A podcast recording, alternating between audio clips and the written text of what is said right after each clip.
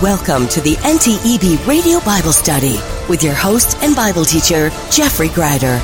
Rightly divided, dispensationally correct, and standing on the authority of the King James Holy Bible. This program is brought to you by NowTheEndBegins.com. Good evening, everyone, and welcome to this Sunday night edition of Rightly Dividing. My name is Jeff Grider. I am the editor-in-chief of NowTheEndBegins.com, and tonight, for the next 2 hours, I have the honor and the privilege of being your radio host and Bible teacher. Tonight's topic, the 2020 End Times Roadmap runs smack dab right through the middle of the Apostle Paul's second epistle to Timothy. On this episode of Rightly Dividing, we are diving deep into 2 Timothy to see exactly what our commission is, what the commandment of God for us in these times actually is, and to examine those things in the light of 2020 as it continues to spiral out of control. I want you to think about this. Just this week, Pope Francis aligned himself with Joe Biden and the United Nations in their globalist Build Back Better campaign.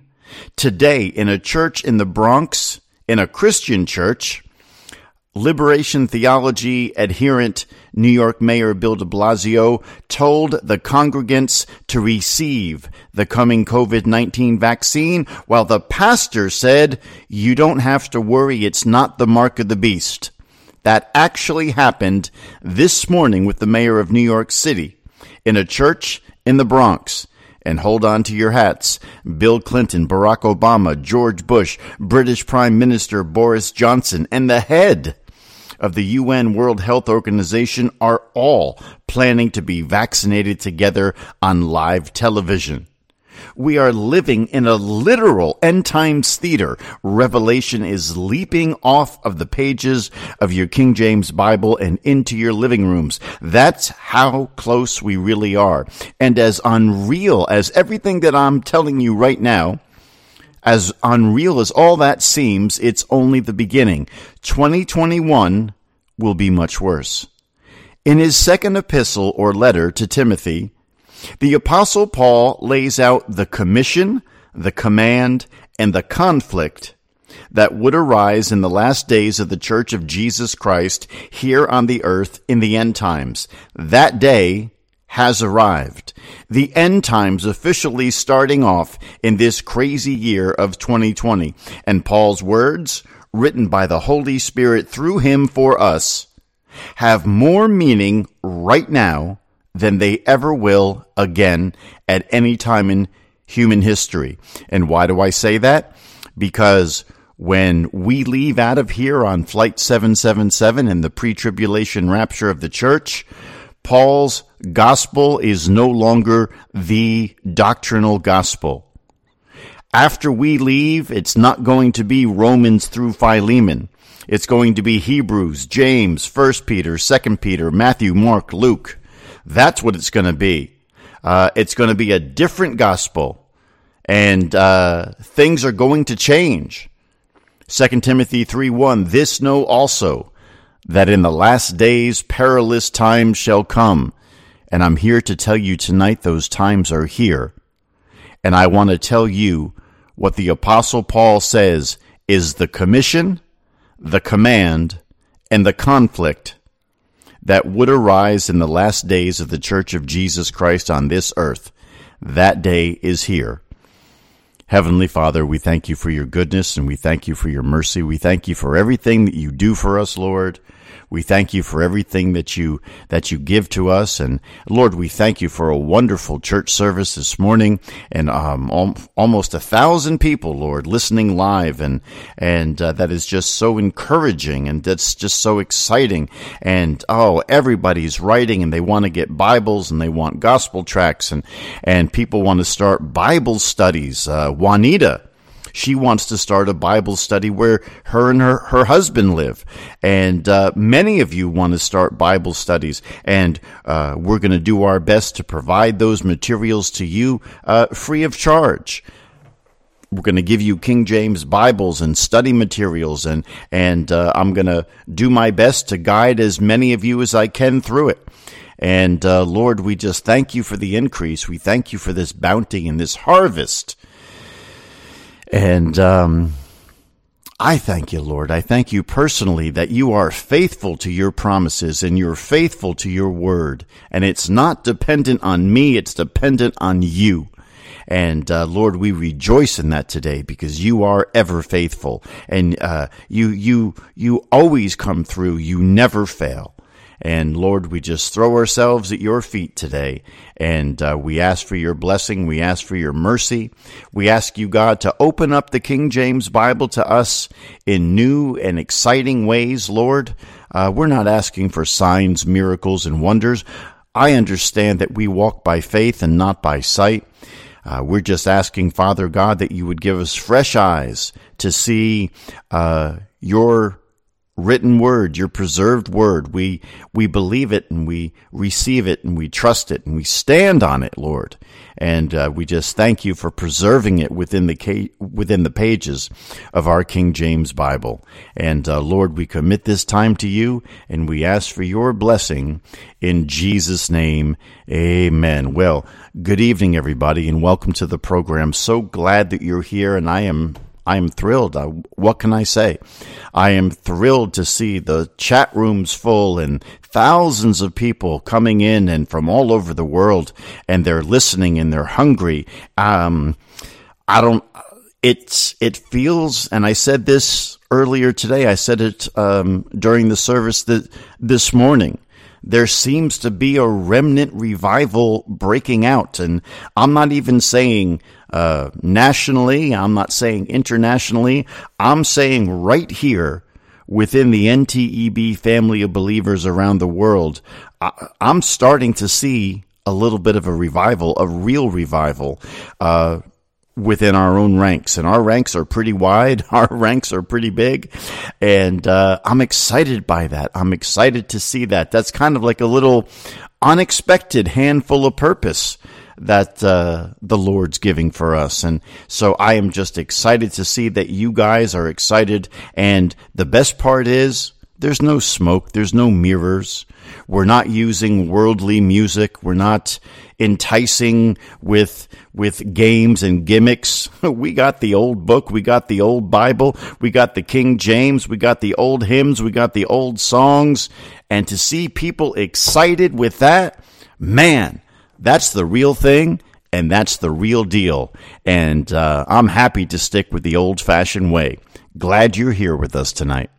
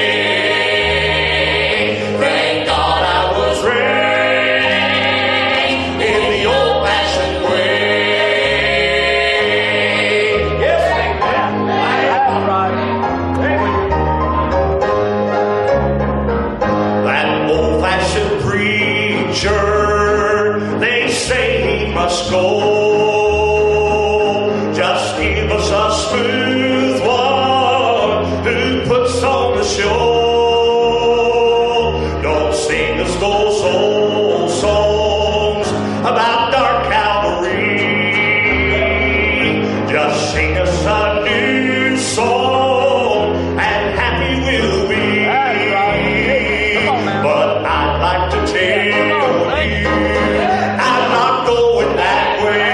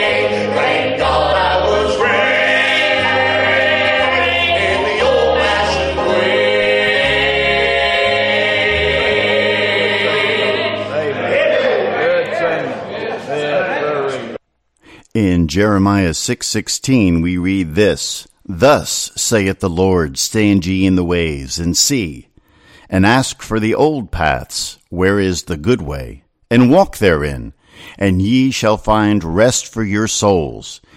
We stick with that old-fashioned doctrine of the pre-tribulation rapture and eternal security and the body of Christ and the mystery of the church. And we stand on these doctrines given to the Apostle Paul and delivered to the church age. And that is for our time here and our time now. And we are not ashamed. We are not ashamed that we are King James only and have always been. I've been doing Now the End Begins for 11 years, but I've been King James only this April, 30 years. And I've taken a lot of grief and aggravation and attacks for that over the last 3 decades. And I believe more strongly in the King James Bible only today than I did 30 years ago. But guess what? 30 years ago, it was more than enough to save my soul. One verse. Of the King James Bible, John 3:16. For God so loved the world that he gave his only begotten Son, that whosoever believeth in him should not perish, but have everlasting life. And that's the only verse I read that night, March 14th, 1991, and on my knees, and I bowed my knees, and I said, God, be merciful to me, a sinner. I had no Christian friends, no Christian radio.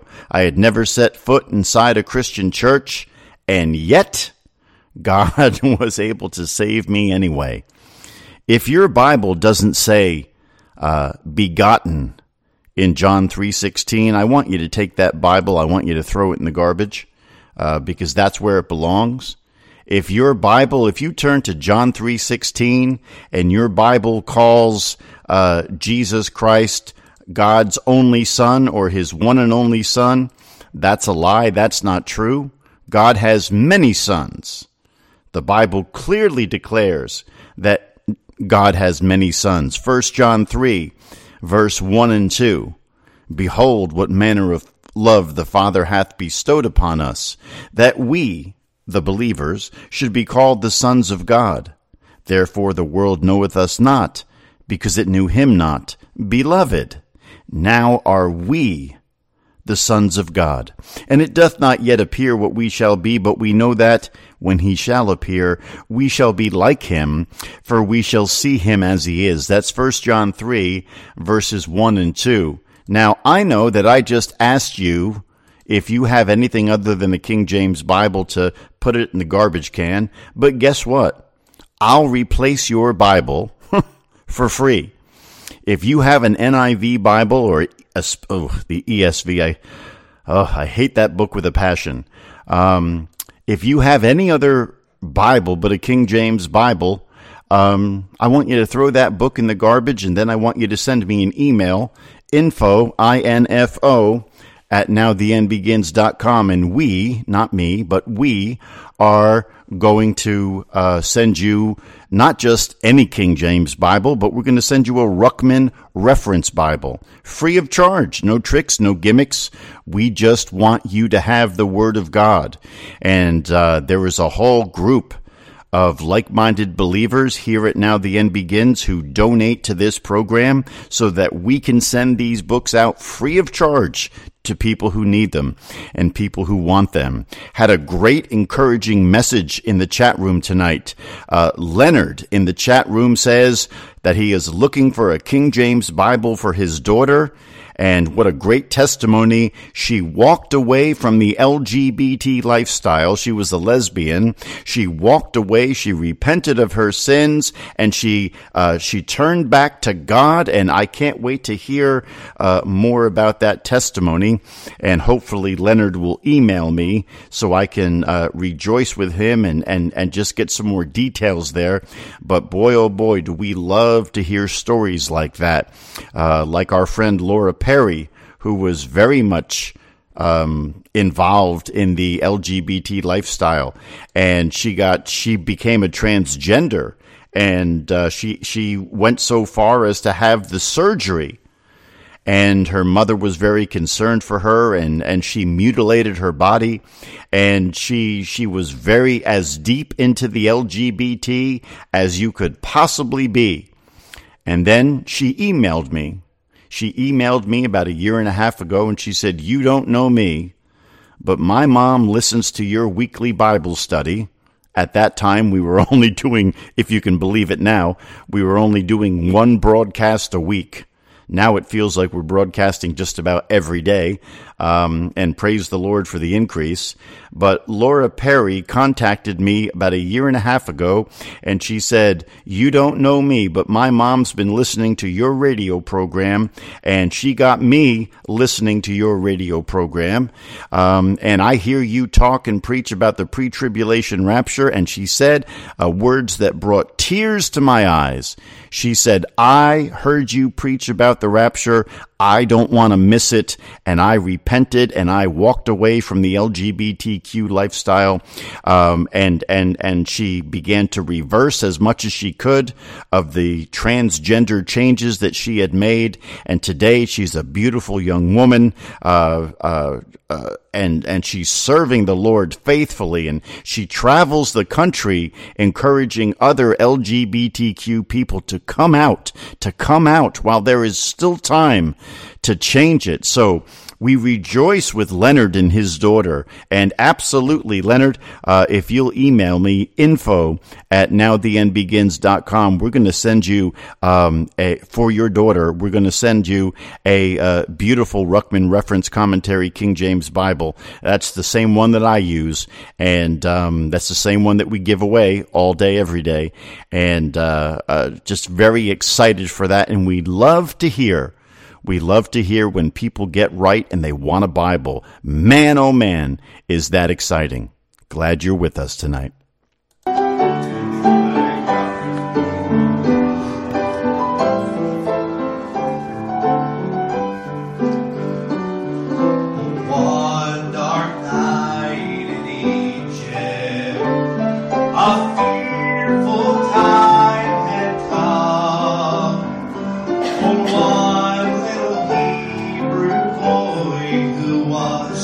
His father's firstborn son.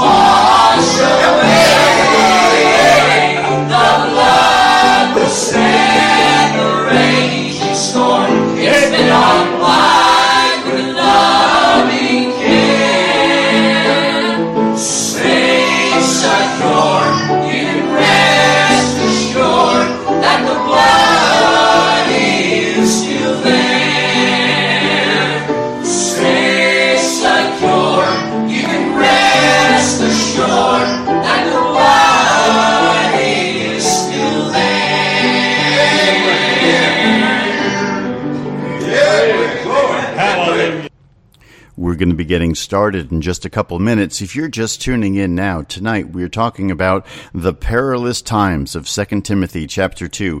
But we are going to attempt to go through the entire book of 2 Timothy tonight in our 90-minute Bible study. And we're going to go through it fast, so you have to pay attention. But the Apostle Paul says this in 2 Timothy chapter 2. He warns. It's a warning. And the Apostle Paul, he's talking to Timothy, and he says, thou therefore, my son, be strong in the grace that is in Jesus Christ, and the things that thou hast heard of me among many witnesses, the same commit thou to faithful men who shall be able to teach others also. And then you turn the page in chapter 3, verse 1, he says, this know also, that in the last days perilous times shall come, for men shall be lovers of their own selves, covetous, boasters, proud, blasphemers, disobedient to parents, unthankful, unholy, without natural affection, truce breakers, false accusers, incontinent, fierce, despisers of those that are good, traitors, heady, high-minded, lovers of pleasures more than lovers of God, having a form of godliness but denying the power thereof. From such turn away. Now, this came across my desk right before airtime tonight on a website for Georgia State University at the J. Mac Robinson College of Business. So this is an actual university in the United States, Georgia State University. And I'm going to put the link into the chat room so you can see it for yourself and you can see that I'm telling you the truth. And it's an application. And it's most of it reads like a standard application, but when you get to the middle section, it is asking you, which pronoun do you prefer? And here are some of the pronouns from Georgia State University from this online application for their business school.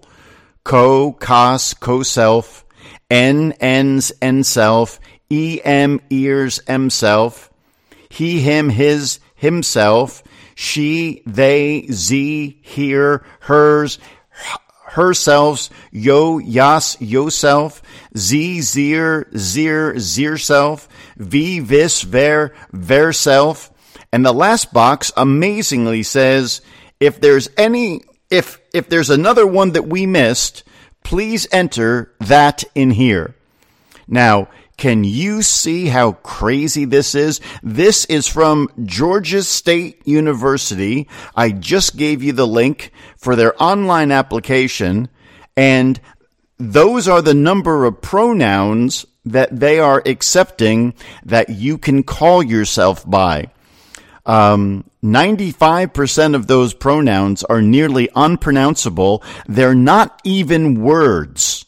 ZIR, what does that mean? That means nothing. If you were to refer to yourself as Zir, I mean, you sound like you're an extra from Battlestar Galactica. And this is where we are in 2020.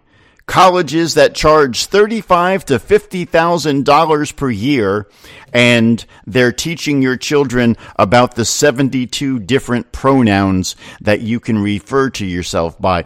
Do you see the type of confusion that we're living in? Well, the Apostle Paul is going to straighten us out tonight. The Apostle Paul, in his second letter to Timothy, he gives a command. He gives a commission. And he shows us the conflict. So tonight, it's exciting. I've been looking forward to this for a while now. I've been studying this for many months. Had a great conversation with my buddy Andy yesterday morning. Almost a 2-hour conversation about the things that we're going to be talking about tonight. And it is an endless resource of end times information. And we are going to see from the Apostle Paul himself, as he wrote it,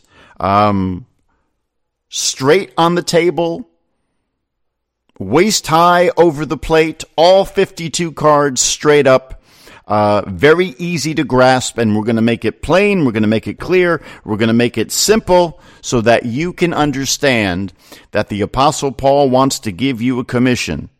The Apostle Paul wants to give you a command, and the Apostle Paul wants to show you what the conflict is. And when you know what the conflict is, then you know how to fight the battle.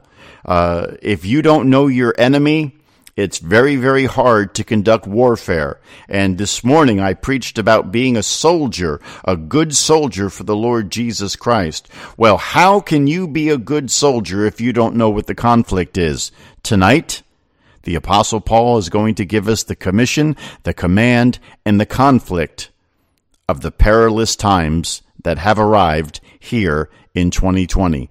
We're going to be getting started in just about 3 minutes. Stay with us. In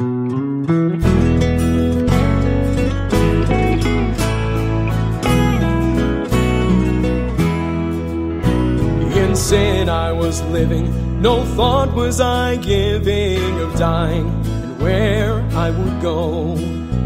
I was looking and buying, so hard was I trying to gain all this world had to hold. No peace and no pleasure could I even measure with all that I had to gain. I repented and prayed, Christ save me that day. Now I have got something to say. I'm not going to hell. I met the Savior, what a story I tell. I'm saved and forgiven, set free, all is well. I'm not going to hell. No, I'm not going to hell.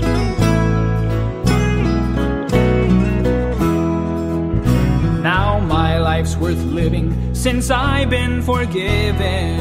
Christ made a real change in me. I'm no longer crying when I think about dying, 'cause heaven is waiting for me. Now Satan's still lying, he's always trying to lead you down the wrong way. Just call on Christ's name, he'll save you today. Then look back to Satan and say, I'm not going to hell. I met the Savior, what a story I tell. I'm saved and forgiven, set free, all is well. I'm not going to hell. No, I'm not going to hell. No, I'm not going to hell. Because I met the Savior, what a story I tell. I'm saved and forgiven, set free, all is well. I'm not going to hell. No, I'm not going to hell. Because I'm saved by His power divine. Yes, I'm saved to new life sublime.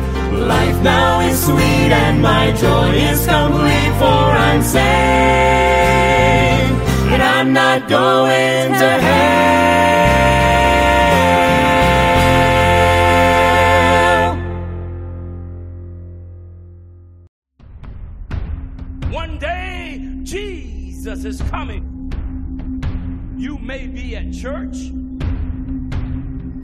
You may be at work.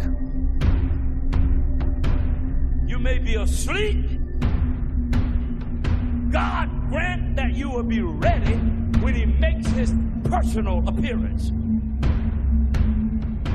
My God, what if His appearance occurs on a Sunday morning? My prophetic word to you this morning is get ready, get ready!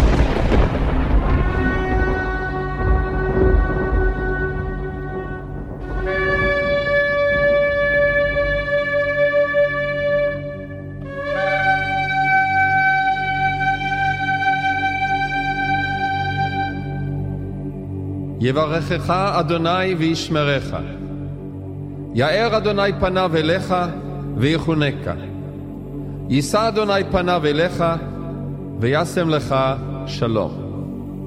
The Lord bless you and keep you. The Lord make his face shine upon you and be gracious to you. The Lord lift up his countenance upon you and give you peace.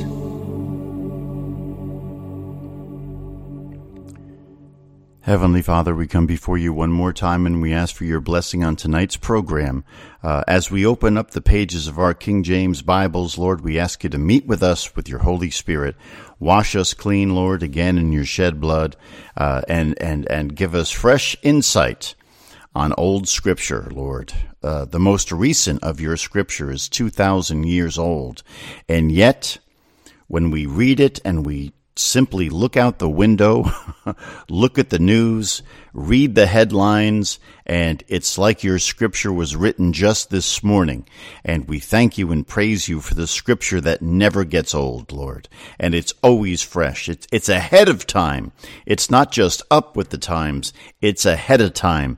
And Lord, we trust your word.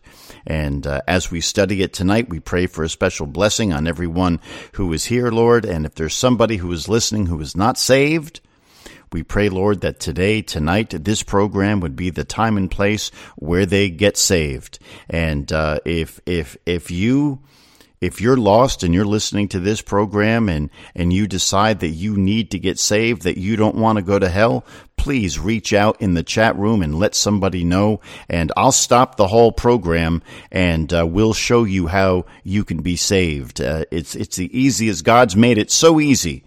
And we love when that happens here on the program. So if the Holy Spirit is convicting you and you want to know how to get saved, just reach out and tell somebody, and we'll stop the program and we'll talk to you. So if you're not in the chat room and you want to be in the chat room, just simply go to ntebradio.com, and that will take you right to where the live broadcast page is. That will take you, there's an audio player, and right below the audio player is the chat room. So if you're listening on some other device and you would like to chat, just simply go to ntebradio.com, and you'll get right here, right quick. So, Lord, we thank you for this time, and we commit it to you and ask for your blessings, Lord. In Jesus' name, amen. All right, I said this morning that we were going to try our very best to get through the entire book of 2 Timothy, and Lord willing, that's exactly what we are going to do. So let's get started. Let's go to 2 Timothy chapter 1, verse 1, and let's cover some ground and let's set the table. 2 Timothy 1:1, Paul, an apostle of Jesus Christ by the will of God, according to the promise of life which is in Christ Jesus, to Timothy, my dearly beloved son, grace, mercy, and peace from God the Father and Christ Jesus our Lord. I thank God, whom I serve from my forefathers with pure conscience, that without ceasing I have remembrance of thee in my prayers night and day, greatly desiring to see thee, being mindful of thy tears, that I might be filled with joy, when I called to remembrance the unfeigned faith that is in thee, which dwelt first in thy grandmother Lois, and in thy mother Eunice, and I am persuaded that in thee also. So the Apostle Paul is writing to his son in the faith, a man by the name of Timothy, and he's young, he's a youth, he's a young adult. He's probably about 22 or 23 years old. The Apostle Paul has some gray hair, and he thinks of Timothy like his own spiritual son, and he reminds him that his mother had faith and his grandmother had faith, and that he was raised with that. And then he says in verse 6, wherefore I put thee in remembrance that thou stir up the gift of God, which is in thee by the putting on of my hands. For God has not given us the spirit of fear, but of power and of love and a sound mind. And man, oh man, mark that down. 2 Timothy 1:7, for God has not given us the spirit of fear, but of power and of love and of a sound mind. So the first thing that I want to draw your attention to tonight, because remember, this Bible study, 2 Timothy, we are looking at it in relationship to the year that we find ourselves in, where even if you're halfway paying attention, even if you're a completely backslidden Christian, you know that this year is the year when everything began to happen. After many, many decades of building and building and building and building and this moment looking like it was going to break out at multiple times over the last few decades, over the last 10 years. And then in 2020, that was the year that God decided, okay, let's flip that switch and let's get this thing rolling. And we've been looking at this for January, February, March, April, May, June, July, August, September, October, November, and here we are, December 6th. And each day, each week, each month is crazier than the one before it, and this is where we find ourselves. So, in 2 Timothy chapter 1, Paul is reminding Timothy of his commission. His commission is the fact that he's born again, that he's saved, and he's reminding him of the faithful people in his life. And then he says, Timothy, God has not given us a spirit of fear. And I want you to think about that as we go through the remaining days of 2020 and we get ready to go through what's going to be an even crazier year, 2021. And I want you to people write to me all the time and they say, I don't know what to do. I am overwhelmed. This is crazy. And they're waiting for a knock on the door with the mandatory vaccinations and the digital identifications. And it's just every day, it's like the news has become a literal freak show, an end times freak show. It's like we're living inside Chick tract. It's like we're living inside the book of Revelation, because that's exactly where we are. And people write to me every day and they say that they're afraid. First thing you have to keep in mind as we go through this time period, God has not given us a spirit of fear. Lost people have a spirit of fear. We have power and love and of a sound mind. Why do we have a sound mind? Just because we're born again? Well, the Bible says this in 2 Corinthians 5:17, that we have been made a new creature in Jesus Christ. And if you become born again, you have become a new creature in Jesus Christ. And when you become a new creature, that comes with a new way of thinking. The Bible says in 2 Corinthians 5:17, therefore, if any man be in Christ, he is a new creature. Old things are passed away. Behold, all things have become new. And the Bible says that we are to renew our minds. Romans 12:2 says, and be ye not conformed to this world, but be ye transformed by the renewing of your mind, that you may prove what is that good and acceptable and perfect will of God. Titus 3:5, not by works of righteousness which we have done, but according to his mercy, he saved us by the washing of regeneration and the renewing of the Holy Ghost. So, getting back to 2 Timothy 1:7, God has not given us a spirit of fear, but instead power and love and of a sound mind. Now, he says in verse 8, he's a prisoner. As he's writing this to Timothy, Paul is in a Roman prison, and he's locked up. And he says to Timothy in verse 8, be not thou therefore ashamed of the testimony of our Lord, nor of me his prisoner, but be thou partaker of the afflictions of the gospel according to the power of God, who has saved us and has called us with an holy calling, not according to our works, but according to his own purpose and grace, which was given us in Christ Jesus before the world began. I want you to pay careful attention to verse 9. Paul is talking to Timothy. He's writing to him from a Roman prison, and he says, be not thou therefore ashamed of the testimony of our Lord, nor of me his prisoner. And he says that the gospel comes with afflictions in verse 8. And then he says, who has saved us and called us with an holy calling that is not according to our works, but according to his purpose and his grace, which was put in Christ Jesus and given to us before the world began. Everything that is happening in 2020 and the things that will be happening in 2021 and 2022 and whenever the rapture's going to be, I've been saying lately, just imagine that it's going to be springtime of 2021. I'm not calling it. I'm not predicting it. I'm not setting a date. I'm just asking you to imagine. What would it be like if the rapture happened in May of 2021? How would you have 5 months between then and now? How would you change things? What would you do differently? Would you work a little bit harder for the cause of Christ? Would you be a little bit more bold in your witnessing? I think you would be. So I want you to imagine what it would be like if the rapture was to take place in 5 months from today. Think about that.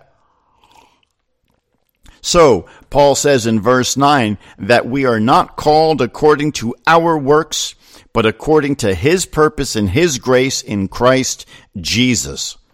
Verse 10 says, but it is now made manifest by the appearing of our Savior Jesus Christ, who has abolished death and has brought life and immortality to light through the gospel.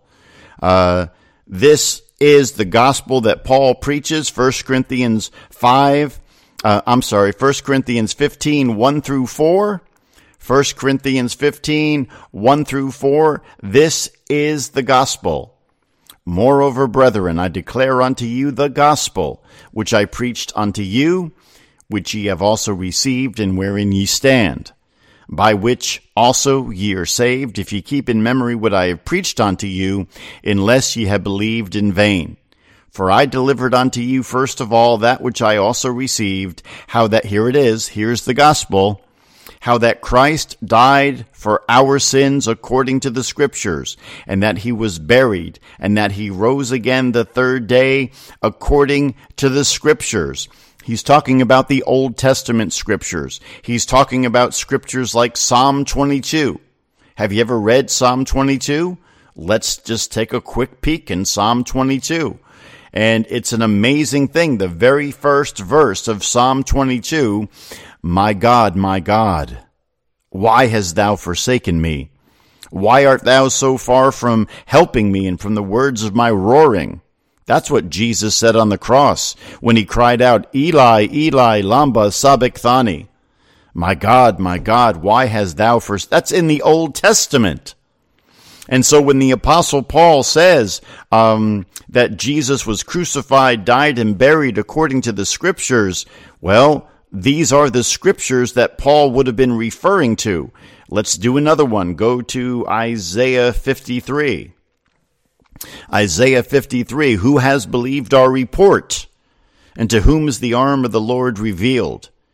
For he shall grow up before him as a tender plant, and as a root out of a dry ground. He has no form or comeliness, and when we shall see him, there is no beauty that we should desire him. He is despised and rejected of men, a man of sorrows and acquainted with grief. And we hid, as it were, our faces from him. He was despised, and we esteemed him not. Remember when Pilate stood up and said that he was going to release one unto the Jews. And he said, would you have me release Barabbas the murderer, or would you have me release Jesus Christ? And they said, give us Barabbas. We have no king but Caesar. Let his blood be on our heads and on our children's heads. And that's exactly what Isaiah 53 is talking about. He was despised and rejected of men. What are these wounds which I have received in the house of my friends? His fellow Jewish brethren turned on him. And then verse 4 says, surely he has borne our griefs and carried our sorrows, yet we did esteem him stricken, smitten of God, and afflicted. But he was wounded for our transgressions. He was bruised for our iniquities. The chastisement of our peace was upon him, and with his stripes He got 40 stripes in the back. And remember, we did the math on those 40 stripes, and it turns out to be over 3,000 holes that would have been put in his back. 3,000 holes that would have been put in his back. So when Isaiah 53 says, with his stripes we are healed, that wasn't a couple of lashings and a few red lines. That was his back flayed open to expose his rib cage, and then put on the cross and have that open, oozing, bleeding, unbelievably horrific sight being rubbed against the raw, dry splinters of that Roman cross. Christine is asking, so David wrote the same words that Jesus said on the cross. Yeah, he sure did. He sure did. So when the Apostle Paul says that Jesus Christ in 1 Corinthians 15, 1 through 4, Jesus Christ was crucified, died, buried, and rose again the third day according to the Scriptures, not according to your interpretation, not according to the teachings of the Methodist Church or the Reformed theology or the Catholic Church or the Baptist Church.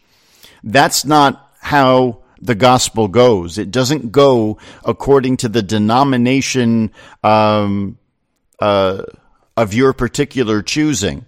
That's why the Holy Spirit is very careful and says twice in verse 3 and verse 4 that these things happened according to the Scriptures.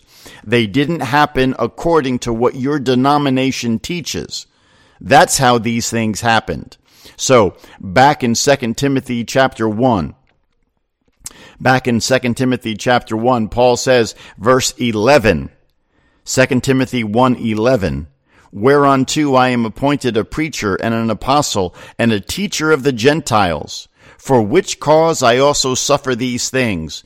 Nevertheless, I am not ashamed, for I know whom I have believed, and am persuaded that he is able to keep that which I have committed unto him against that day.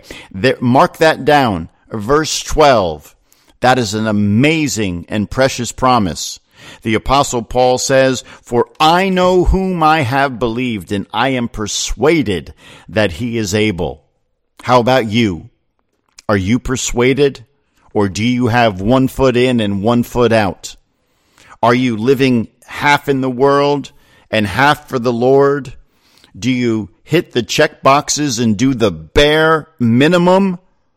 Well, if that's what you do, you need to change that. Because that's what Laodiceans do. That's what lukewarm people do. They show up and they put some money in an envelope, and they show up on Wednesday night, and they show up on Sunday morning, and I've done my part, and then the whole rest of the week they live for themselves. If that's you, you should be ashamed of that. You should change that. You should repent of that. You should get something done for the Lord. And that's why I said earlier that I'm so grateful to see so many people here getting on fire for the Lord. People who were previously kind of a little bit on the lukewarm side, and then the Holy Spirit tapped them on the shoulder, and now they want to get in the game. And Amanda in Punxsutawney, Pennsylvania, we are getting ready to roll out the very first of the NTEB Home Bible Studies, and she is test case 0. And Juanita is getting in the game, and I have a couple other people who have written to me, and they want to get into the game as well. And so I'm excited to see that. But take a careful look at your life. If you're saved, if you're born again, are you persuaded that he is able? Well, if you are, you need to do something about that. If you are persuaded that God is able, then you need to do something that's going to last for all eternity. You need to get into the game for Jesus Christ. Verse 13, hold fast the form of sound words which thou hast heard of me, in faith and love which is in Christ Jesus. The good thing that was committed unto thee, keep by the Holy Ghost which dwelleth in us. This thou knowest, that all they which are in Asia be turned away from me, of whom are Phygellus and Hermogenes. The Lord give mercy unto the house of Onesiphorus, for he has oft refreshed me, and was not ashamed of my chain. But when he was in Rome, he sought me out very diligently, and found me. The Lord grant unto him that he may find mercy of the Lord in that day, and in how many things he ministered unto me at Ephesus, thou knowest very well. So the Apostle Paul is talking about people who have deserted him and people who are still sticking with him. And he asks that God give a special blessing to Onesiphorus, because he really took care of the Apostle Paul, and he was very diligent about attending to his needs. But now he is in need of a special blessing from the Lord, and that is what the Apostle Paul is praying for him. So turn to 2 Timothy chapter 2. 2 Timothy chapter 2. Thou therefore, my son, be strong in the grace that is in Christ Jesus. And the things that thou hast heard of me among many witnesses, the same commit thou to faithful men, who shall be able to teach others also. Thou therefore endure hardness as a good soldier of Jesus Christ. The Apostle Paul is telling Timothy, and when we get to the end of 2 Timothy, we understand that this is going to be Paul's last letter. This is going to be his swan song. And when you get to the end of 2 Timothy, that's when everything just stops. And we know that in chapter 4, he says that he is now ready to be offered, and the time of his departure is at hand. And we don't know if Paul ever reconnected with Timothy, but this entire second epistle is Paul talking to Timothy and telling him he is giving him a commission. He is giving him a command, and then he is showing him what the conflict is. In chapter 1, I showed you the commission, and that commission is also present here in chapter 2. He says that if you're a believer, you're a good soldier of Jesus Christ. If you are a soldier in any army, you have received a commission. In the army, they talk about commissioned and non-commissioned officers. And when you receive a commission, you have been given a charge to accomplish a task, and you are in charge of other men. And that's exactly in verse 2, 2 Timothy 2:2. And the things that thou hast heard of me among many witnesses, the same commit thou to faithful men, who shall be able to teach others also. That's exactly what I do for you with these Bible studies. God touched my heart 30 years ago, and I've spent the last 3 decades in studying and working out my own salvation with fear and trembling, as Paul says, and putting myself in a place where the Lord can use me. And what is he doing? He is using me to teach you the Bible. And now we have people who are being taught the Bible, who are wanting to get into the game and teach the Bible to other people. And that's exactly what 2 Timothy 2:2 is talking about. It is that chain of command. And I learned the Bible from people like Clarence Larkin and Peter Ruckman and people like that. I learned the Bible from faithful men who had learned the Bible from faithful men, going all the way back to Spurgeon and Moody and Whitfield and all the way back to the early church fathers before they were corrupted by the Roman Catholic system and the apostles. And we are in a 2,000-year chain of command, and we have to be careful not to be the weak link in that chain, and to not let the chain break with us. We sing that song, "Will the circle be unbroken?" And we don't want to be the one who breaks that circle. So Paul says, and the things that thou hast heard of me among many witnesses, the same commit thou to faithful men, who shall be able to teach others also. And that's how it's been going for the last 2,000 years. Faithful men and women teaching other faithful men and women. And on and on and on it goes. And I don't know about you, but I am excited to be a part of that, to be part of God's family, and to be here. I want you to think about what an honor and a privilege that it is that God has allowed me and you to live long enough to begin to see things that have been prophesied in the Bible for 2,000 years come to pass.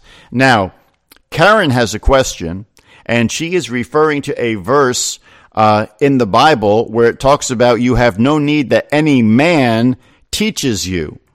And I am going to answer that question when we come back. That's in 1 John 2:27. And when we come back, I'm going to answer that question. But the anointing which ye have received of him abideth in you, and ye need not that any man teach you, but as the same anointing teaches you all things.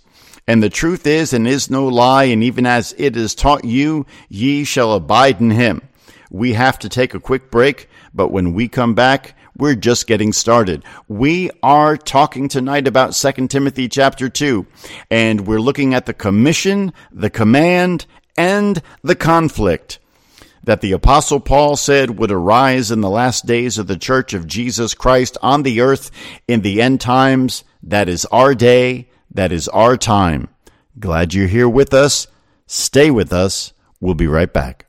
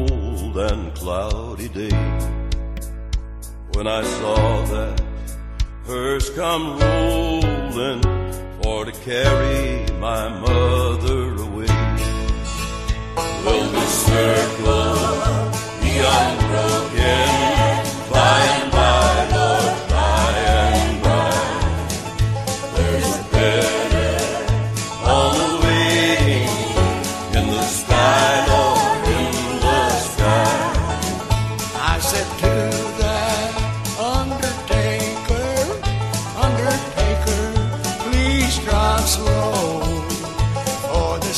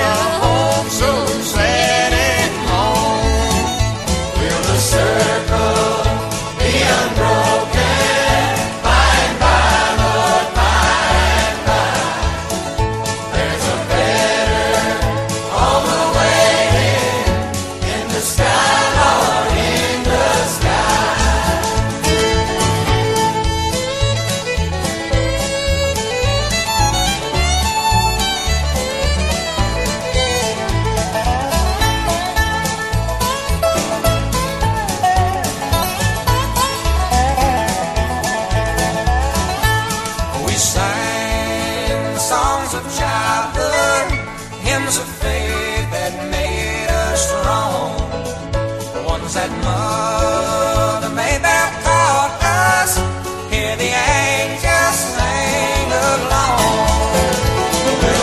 sing along. Will a circle be unbroken by and by, Lord, by and by? There's a better on the way in the sky, Lord, in the sky.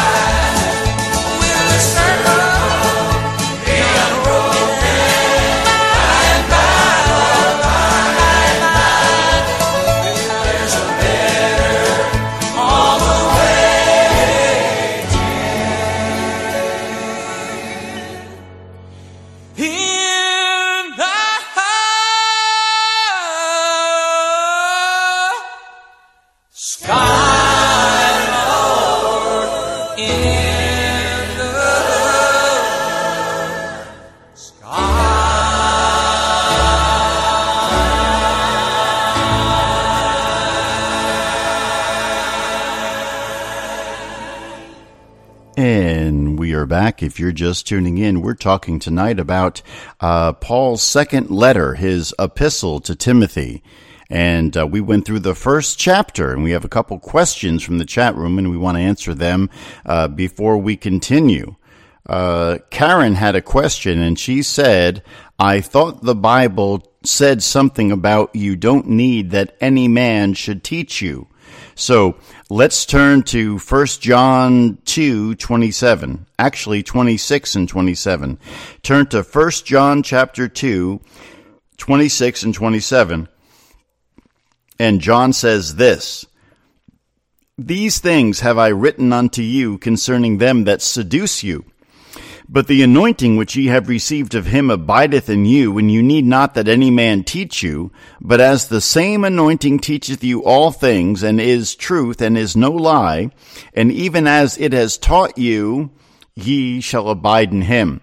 So, Karen, the context is, John is talking about people with false doctrines who are spiritually seducing other people. And he says that you don't need to be taught by other people because you have the anointing of the Holy Spirit. Now, a lot of people take that and they take it too far and they say, well, if that's true, then I don't need to listen to anybody. And now that's not biblical. You need to listen to other more mature Christians who were trained up and are now ready to teach you. And that's exactly what the Apostle Paul, turn back to 2 Timothy chapter 1, that's exactly what the Apostle Paul was telling Timothy in the first half hour that we were looking at. And look at the top of the page where he's reminding him, verse 5. When I call to remembrance the unfeigned faith that is in thee, which dwelt first in thy grandmother Lois and thy mother Eunice, and I am persuaded that in thee also. Wherefore I put thee in remembrance that thou stir up the gift of God, which is in thee by the putting on of my hands. So the Apostle Paul, and then you turn the page to chapter 2, and the things that thou hast heard of me among many witnesses, the same commit thou to faithful men who shall be able to teach others also. And that's exactly what 1 John 2:27 is talking about, is that you get into the biblical command of Bible teaching. Turn to Acts chapter 8. Turn to Acts chapter 8 and look at what the Ethiopian eunuch says to Philip. Acts chapter 8 verses 30 and 31. Acts chapter 8, 30 and 31, and well, actually 29 through 31. Acts 8, 29 through 31. Then the Spirit said unto Philip, Go near and join thyself to this chariot. And Philip ran thither to him, and he heard him read the prophet Isaiah, and said, Understandest what thou readest? And he said, How can I? Except some man should guide me.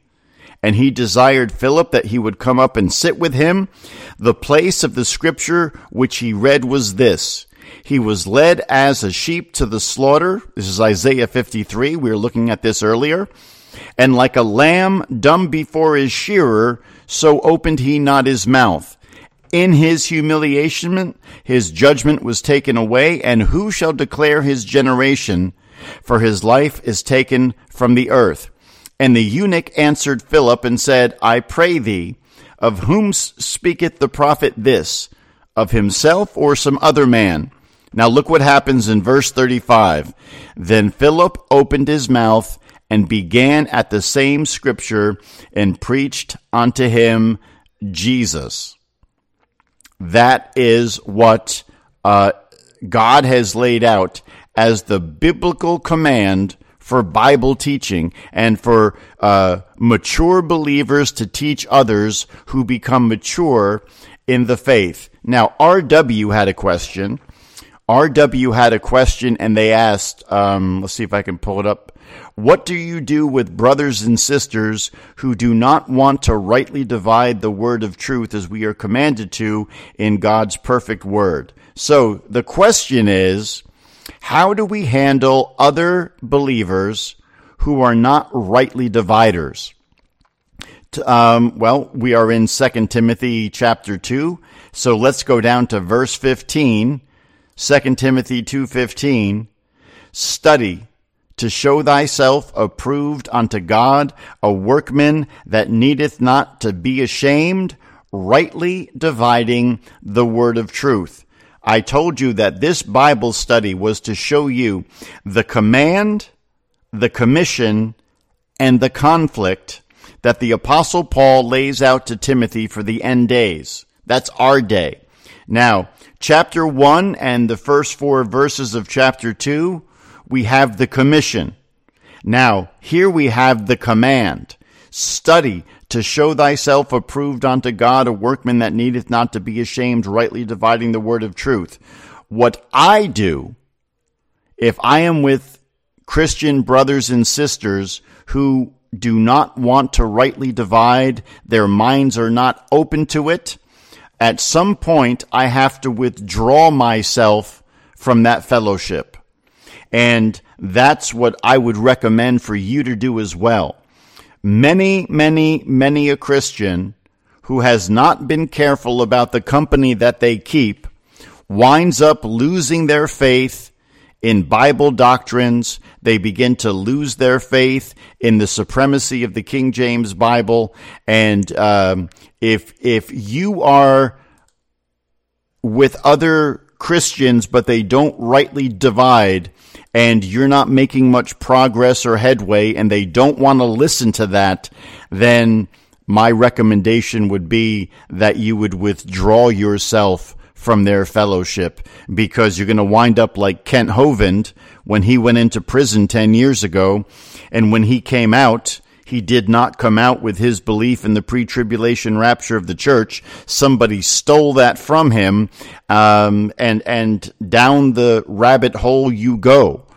So I don't really have many Christian friends who don't rightly divide, just like I don't have many friends who are Democrats, and I don't have many friends who are liberals, because over the years, you begin to realize that you have to withdraw yourself from people who are antithetical to the path that God has put you on.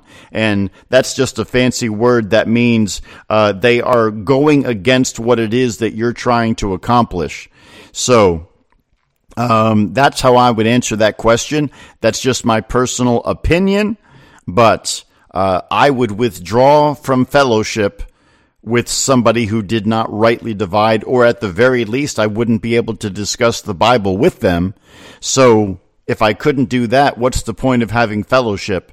So there's your answer. Now, let's get back to 2 Timothy. And those are great questions, by the way, and I love questions. 2 Timothy chapter 2. Let's see, where did we leave off? We were in verse 15, but we got to get back to, let's pick it up in 2 Timothy 2:4. 2 Timothy 2:4. No man that warreth entangleth himself with the affairs of this life, that he may please him to be who has chosen him to be a soldier. Now, Mike is asking in the chat room, how about fellowship with hyper-dispensationalists? Not possible. Not possible. I would not be able to do it because we would run, our heads would be butting constantly. I would not recommend, if you're a rightly divider, a person who is a hyper dispensationalist is going to give you grief all day, every day. Now, 2 Timothy 2:4, no man that warreth entangleth himself with the affairs of this life, that he may please him who has chosen him to be a soldier.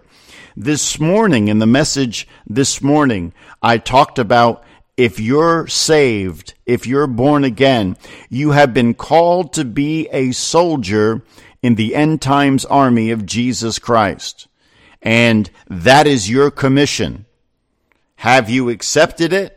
Well, you better, because it's not a commission that you can refuse. So we are called to be soldiers in the end times army of Jesus Christ. Keep your finger in 2 Timothy 2 and turn to Revelation 19. Look at verse 14. Revelation 19, verse 14. And the armies which were in heaven followed him upon white horses, clothed in fine linen, white and clean. That's me and you. That's a born-again Christian right there. And, well, that's also technically the 144,000, because they have white robes as well.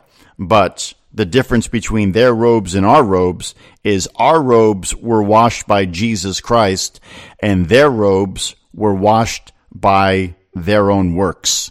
And a different gospel for the time of Jacob's trouble than the gospel of the grace of God that we have now. Andrew has a question. Andrew was asking, what is a hyper-dispensationalist? The easiest way that I could explain that to you, a hyper-dispensationalist is somebody who acknowledges the rightful divisions in the Bible, and we talk about those divisions all the time.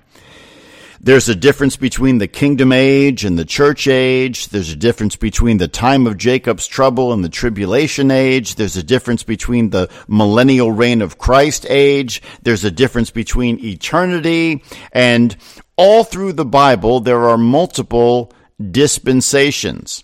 A hyper-dispensationalist is somebody who takes a single dispensation and he amplifies it to such a degree that he winds up going past what the truth is, and he begins to teach something that winds up being not very true at all.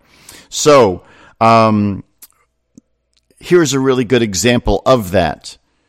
I tell people that when I got saved on John 3:16, for God so loved the world that he gave his only begotten Son, that whosoever believeth in him should not perish, but have everlasting life. That I got saved on one verse, and that was the one verse. Now, I have had hyper-dispensational people tell me that my salvation was not valid because I didn't read a verse that talked about the death, burial, and resurrection all at the same time. And as you can see, that's not a true statement. That position is obviously wrong. And let me prove that to you. Turn to Acts chapter 16. Book of Acts chapter 16. And I want to show you, the Apostle Paul says that this is the gospel in 1 Corinthians 15, 1 through 4. The death, the burial, and resurrection of Jesus Christ. And that's true. But look what Paul says in Acts 16, verses 30 and 31. He doesn't mention the death, burial, and resurrection one time. Acts chapter 16, 30 and 31 says, and brought them out and said, sirs, what must I do to be saved? Now, this Philippian jailer is asking the person who wrote 1 Corinthians 15, 1 through 4, I want to get saved. What do I have to do? And this is what they said. Verse 31, and they said, believe on the Lord Jesus Christ, and thou shalt be saved, and thy house. Paul doesn't mention the death, the burial, and the resurrection of Jesus Christ, and yet this guy gets saved anyway. So can you see how dangerous it is to be a hyper-dispensationalist and to say that if the gospel is 1 Corinthians 15, 1 through 4, then unless you got saved on that verse, you didn't get saved. And people have told me that. People have absolutely told me that. Amazing is asking a question. Can I explain why Matthew says that everyone will see the Son of Man coming in the clouds? And how can we believe that the rapture has to be before the tribulation? Yeah, I can explain that very easily. Those are two separate events. And I wrote this article a number of years ago. And this is one of our most read articles that we've written on the rapture. It's been read hundreds of thousands of times, and I'm going to put it into the chat room right now. When you have time, I highly recommend that you copy this link and you read this article called The Bible Believer's Guide to Understanding the Differences Between the Pre-Tribulation Rapture of the Church that we read about in 1 Thessalonians chapter 4 and Titus chapter 2, and the second coming of Jesus Christ. Now, Matthew chapter 24 talks with the second coming. It talks about the rapture of the tribulation saints, and that happens 7 years after the church has already been removed. So, amazing, when you have time, save that link, read that article, and I give you 10 irrefutable proofs for the pre-tribulation rapture of the church. And please write to me and let me know how you like that article. It's packed full of information. But suffice to say, Matthew 24 is the second coming. It is not the rapture of the church. So let's get back. Time is beginning to get away from us just a little bit. 2 Timothy chapter 2, and Paul is talking about being called to be a soldier. And let's see if we can make up some ground here. Let's go down in 2 Timothy chapter 2. Let's take a look at verse 19. 2 Timothy 2, verse 19. Nevertheless, the foundation of God standeth sure, having this seal, the Lord knoweth them that are his, and let every one that nameth the name of Christ depart from iniquity. And then the verses that follow 2 Timothy 2:19 are talking about how as Christians we need to judge ourselves so that we are not judged at the judgment seat of Christ. And then he finishes that in 25 and 26, in meekness, instructing those, verse 25, that oppose themselves, if God peradventure will give them repentance to the acknowledging of the truth, and that they may recover themselves out of the snare of the devil, who were taken captive by him at his will. So Paul is telling Timothy that in the end times, you've got to make sure that you're living clean, and you need to examine your own life. You got to make sure that you're living right, that you're thinking right. These things are not for your salvation. These things are for your sanctification. And the Apostle Paul is very, very clear about that. He says in verse 19, the foundation of God standeth sure, the Lord knows them that are his, and let everyone that names the name of Christ depart from iniquity.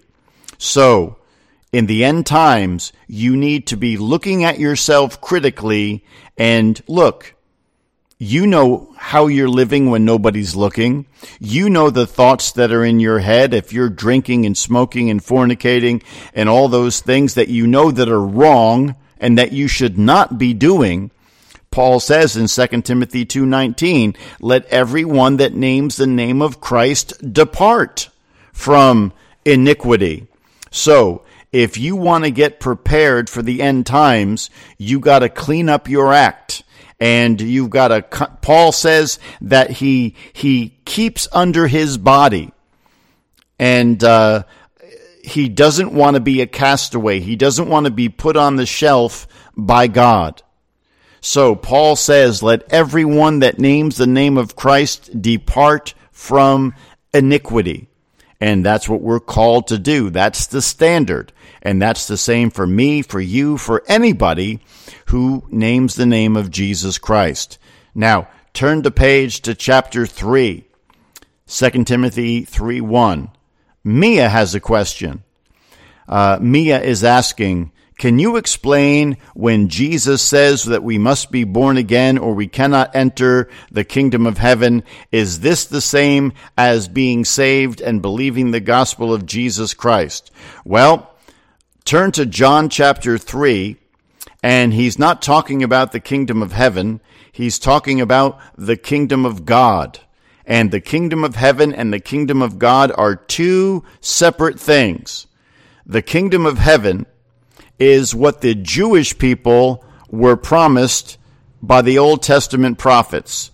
They were promised a literal, visible, physical nation of Israel and the Messiah ruling as king from the throne of David. So I am going to put a link into the chat room written by our friend and brother Jimmy Randolph a number of years ago, and this will show you the difference between the kingdom of heaven and the kingdom of God. And I'm putting the link into the chat room. Please copy the link. I don't have time to talk about those differences tonight, but copy that link and read that article when you can. It is important to know the differences between the kingdom of heaven and the kingdom of God. The kingdom of God is a spiritual kingdom that you have to be born again into. And the Jewish remnant are not going to become born again. They are going to have the kingdom of heaven only. And when Jesus came the first time, he offered the kingdom of heaven and the kingdom of God to the Jewish people. He offered them both kingdoms. He said, I am sent not but for the lost sheep of the house of Israel. But when they killed Stephen in Acts chapter 7, and the kingdom age came to a halt, and it was put on pause, the two kingdoms were split. And now, Jews and Gentiles in one body, which Paul calls the church, that's the kingdom of God, a spiritual kingdom. And right now, you and I who are saved are part of the body of Christ. That is a spiritual body. And when we become born again, we become born again spiritually. We didn't become born again physically. If you and I were to die today, they would put our body in the grave. They would put our body in the incinerator. We would be cremated or buried or whatever the case is, because our bodies are not born again. Our spirit and our soul are born again. The kingdom of God is a spiritual kingdom. The kingdom of heaven is the nation of Israel under the righteous reign of King Jesus Christ. And I hope that that answers your question. But that's what Jesus was telling Nicodemus. And it's interesting is that Matthew, Mark, and Luke do not talk about being born again, because Matthew, Mark, and Luke are primarily written to people who will be alive in the time of Jacob's trouble. And the Gospel of John is very, very similar to the things that the Apostle Paul talked about. And with that, we have to take a quick break, but we're going to be right back in just a few minutes. Please stay with us.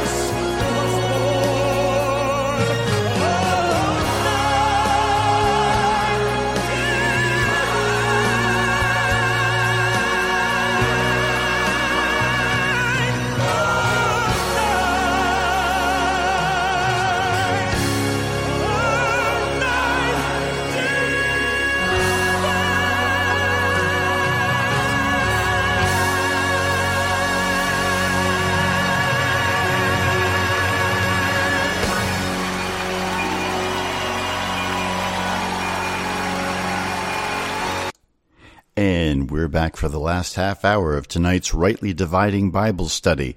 We have been looking at 2 Timothy, and we're looking at the commission, the command, and the conflict that Paul says will be present in the last days. Now, In chapter 1 and part of chapter 2, we showed you the commission. And in the rest of chapter 2, especially chapter 2, verse 15, study to show thyself approved unto God. That's the command. And now we're going to see the conflict.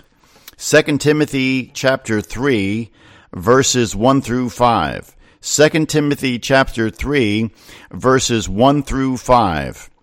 This know also, that in the last days, our day, 2020, perilous times shall come. For men shall be lovers of their own selves, covetous, boasters, proud, blasphemers, disobedient to parents, unthankful, unholy, without natural affection, truce breakers, false accusers, incontinent, fierce, despisers of those that are good, traitors, heady, high-minded, lovers of pleasure more than lovers of God, having a form of godliness, but denying the power thereof. From such turn away. Now, what does that translate out to be in our day?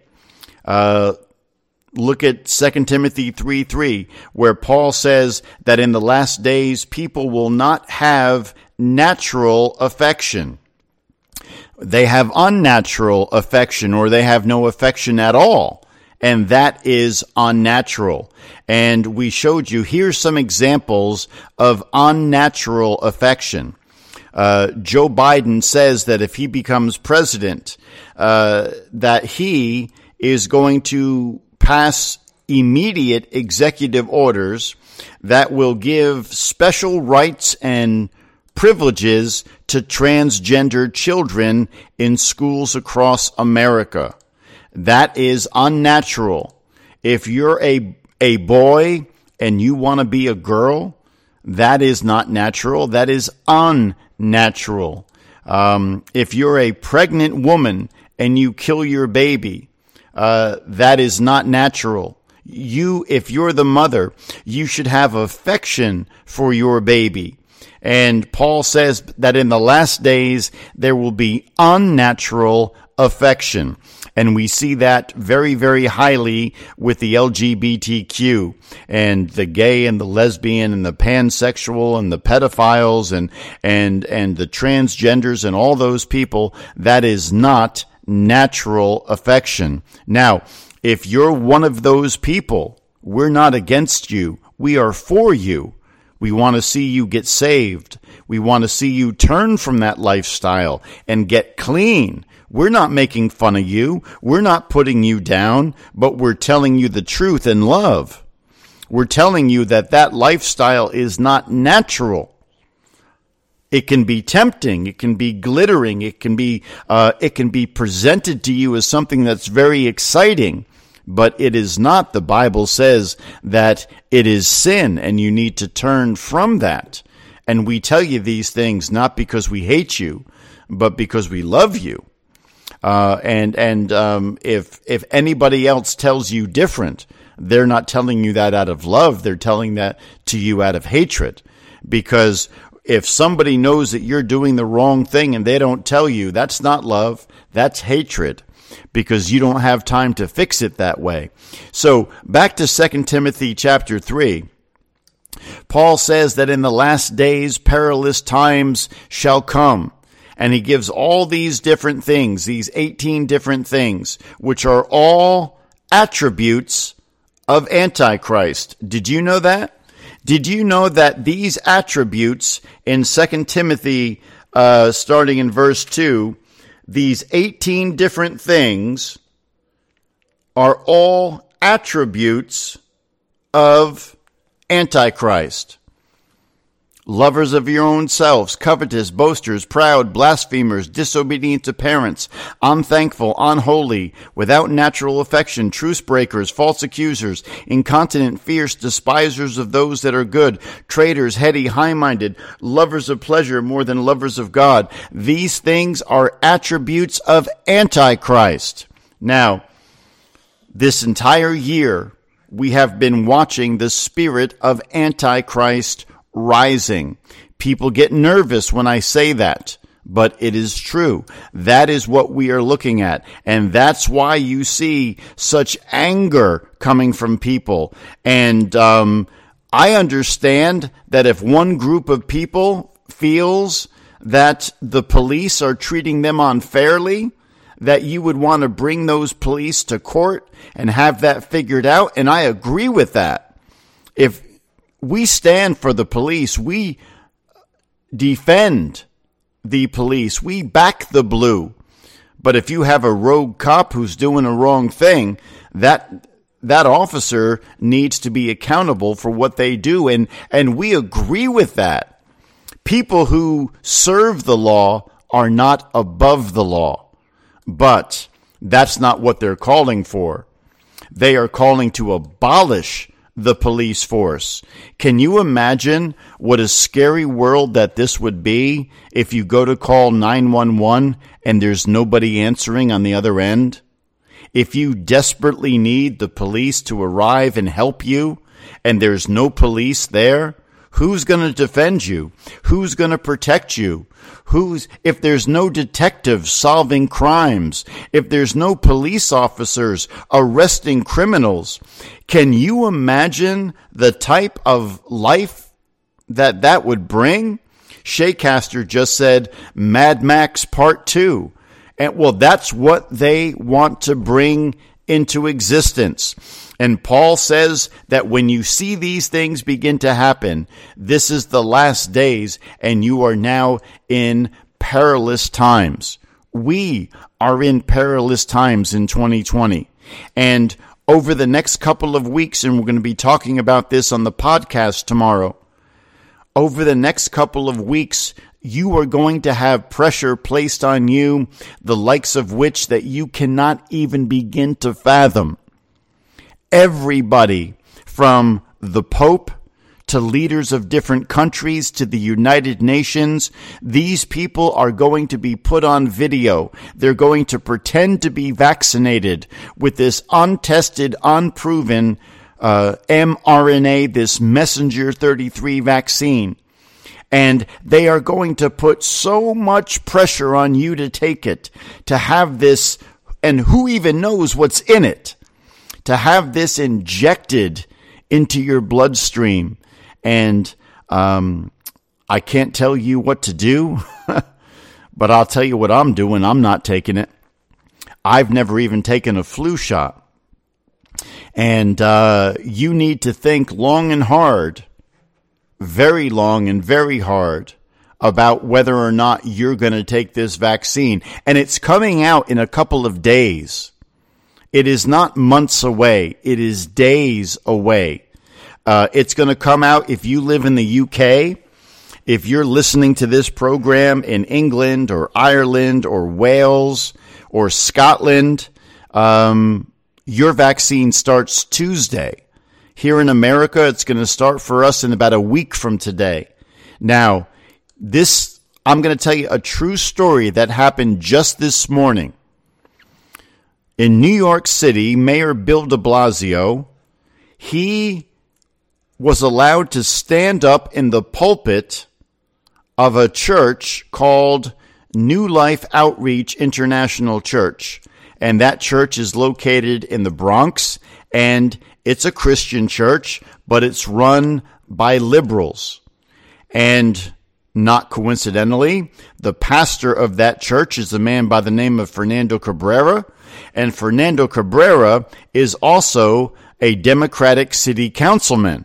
And he is the pastor of that church. Well, Fernando Cabrera, he let Bill de Blasio take over his pulpit this morning.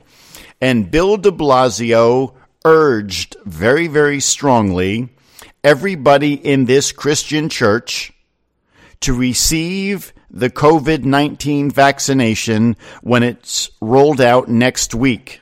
And then the pastor of this church said this: I know that there are some people that are afraid, and I want to tell everybody that you're not getting the 666 of the mark of the beast in this vaccine.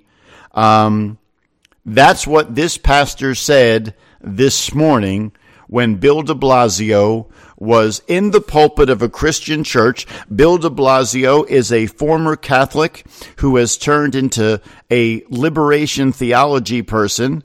And he is not saved. He's not a Christian. He is telling Christians from a Christian pulpit on a Sunday morning that you need to receive the vaccine. And then the pastor of that church is trying to reassure his people that it's not the mark of the beast. Sherry just said, why would a pastor say that? Why would a pastor say that? Why would a pastor allow an unsaved man to take over his pulpit? If you're a New Testament pastor, that preaching desk, that pulpit is a sacred trust and it's a sacred place. It's not meant for political conversations. Now, your pastor can mention politics from the pulpit. There's nothing wrong with that.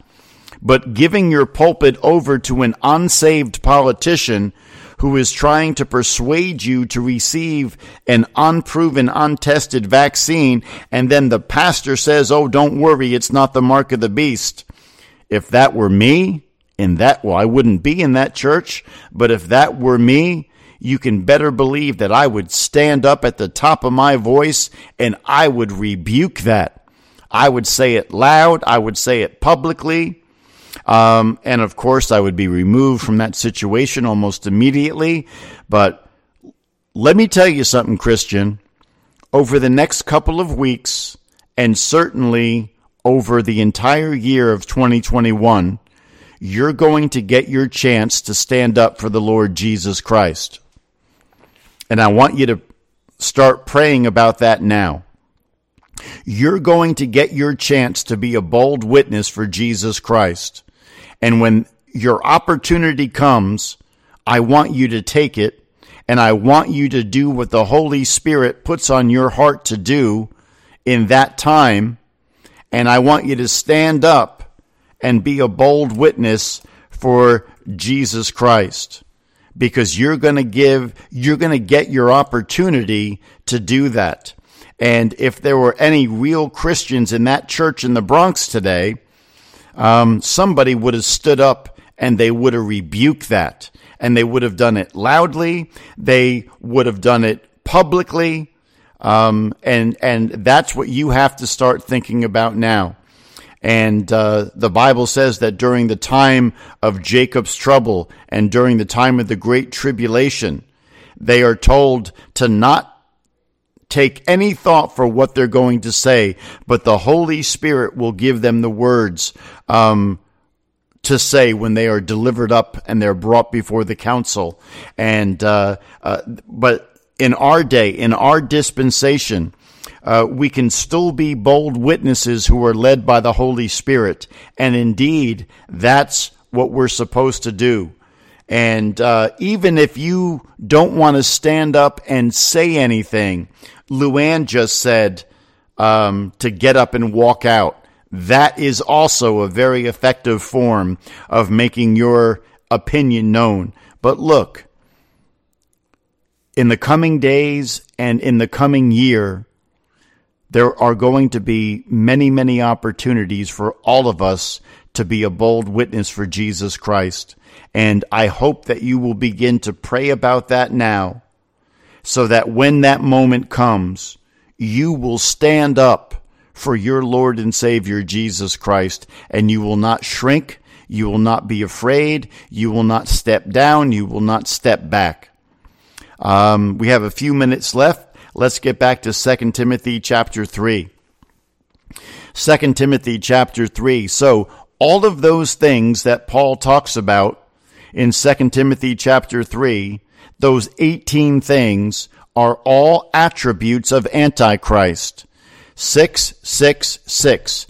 18 is 3 times 6. And it's no coincidence that there are 18 traits of the end times, and every one of those traits is a trait that is directly related to Antichrist. And then He says in verse 5 that these people have a form of godliness, but denying the power thereof, from such turn away. And that's what happened in that church in the Bronx today with Mayor de Blasio. There was a form of godliness. There was a church, there was a pulpit, there was a preacher, there was a pastor, but it wasn't God. It didn't glorify God. Paul says, turn away. I say, run away. But turning away is good too. All right, let's go on in verses 7 and 8. 2 Timothy 3, 7 and 8. Ever learning and never able to come to the knowledge of the truth. Now as Jannes and Jambres withstood Moses, so do these also resist the truth, men of corrupt minds, reprobates concerning the faith. So Paul's telling you he's bringing Moses into the picture. So we know that some of the things that are happening here in 2 Timothy chapter 3 will carry over into the time of Jacob's trouble. That's why Paul mentions Moses. Why? Turn to Revelation chapter 11, and I'll show you why Paul is mentioning Moses in 2 Timothy chapter 3 in relationship to the end times.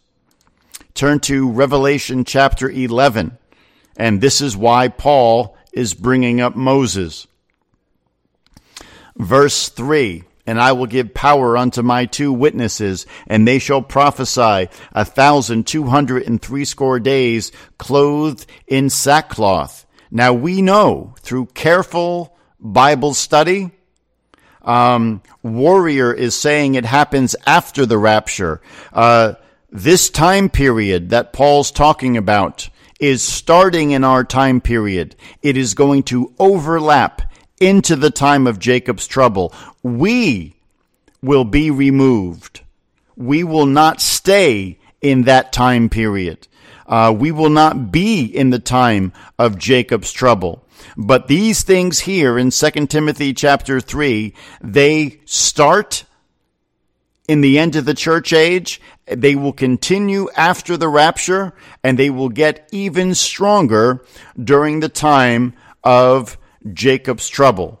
Now, the two witnesses are Moses and Elijah. And one of the reasons that we know that is when you read in Revelation chapter 11 what the ministry of the two witnesses actually is. They have power to call down fire from heaven, and they can shut up heaven so it doesn't rain, and they can cause a drought, and they can afflict the earth with plagues as often as they wish to. That's exactly what Moses did and what Elijah did in their earthly ministries on this earth. So one of the main reasons that we understand that the two witnesses are Moses and Elijah, not Moses and Enoch, because when Enoch was alive, he didn't do any of the things that are attributed to the two witnesses in Revelation chapter 11, but Moses did those things and Elijah did those things. So for that reason, and I just put the link into the chat room, if you're not in the chat room, you can be. Go to ntebradio.com, and that's the link for our live chat room. But if you're not in the chat room and you want to read that article, just go to NowTheEndBegins.com and go to our fancy new search box, and that will bring this story. Type in two witnesses, and that will bring the story right up for you.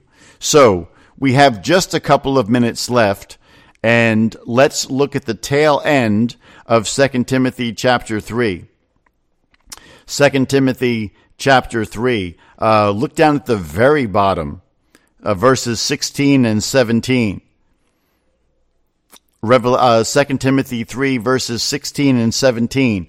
All scripture is given by inspiration of God and is profitable for doctrine, for reproof, for correction, for instruction in righteousness, that the man of God may be perfect, thoroughly furnished unto all good works. We were talking in the first hour about what a hyper-dispensationalist is. And a hyper-dispensationalist, as we said, is somebody who throws out the baby with the bathwater.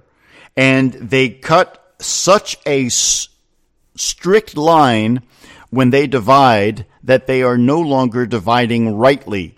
And here Paul says that all Scripture is given by inspiration of God, and all Scripture is profitable for doctrine, for reproof, for correction, and for instruction in righteousness. Now, not all Scripture is profitable for doctrine, but all Scripture is profitable in some places for doctrine, in some places for reproof, in some places for correction, and in all places for instruction in righteousness.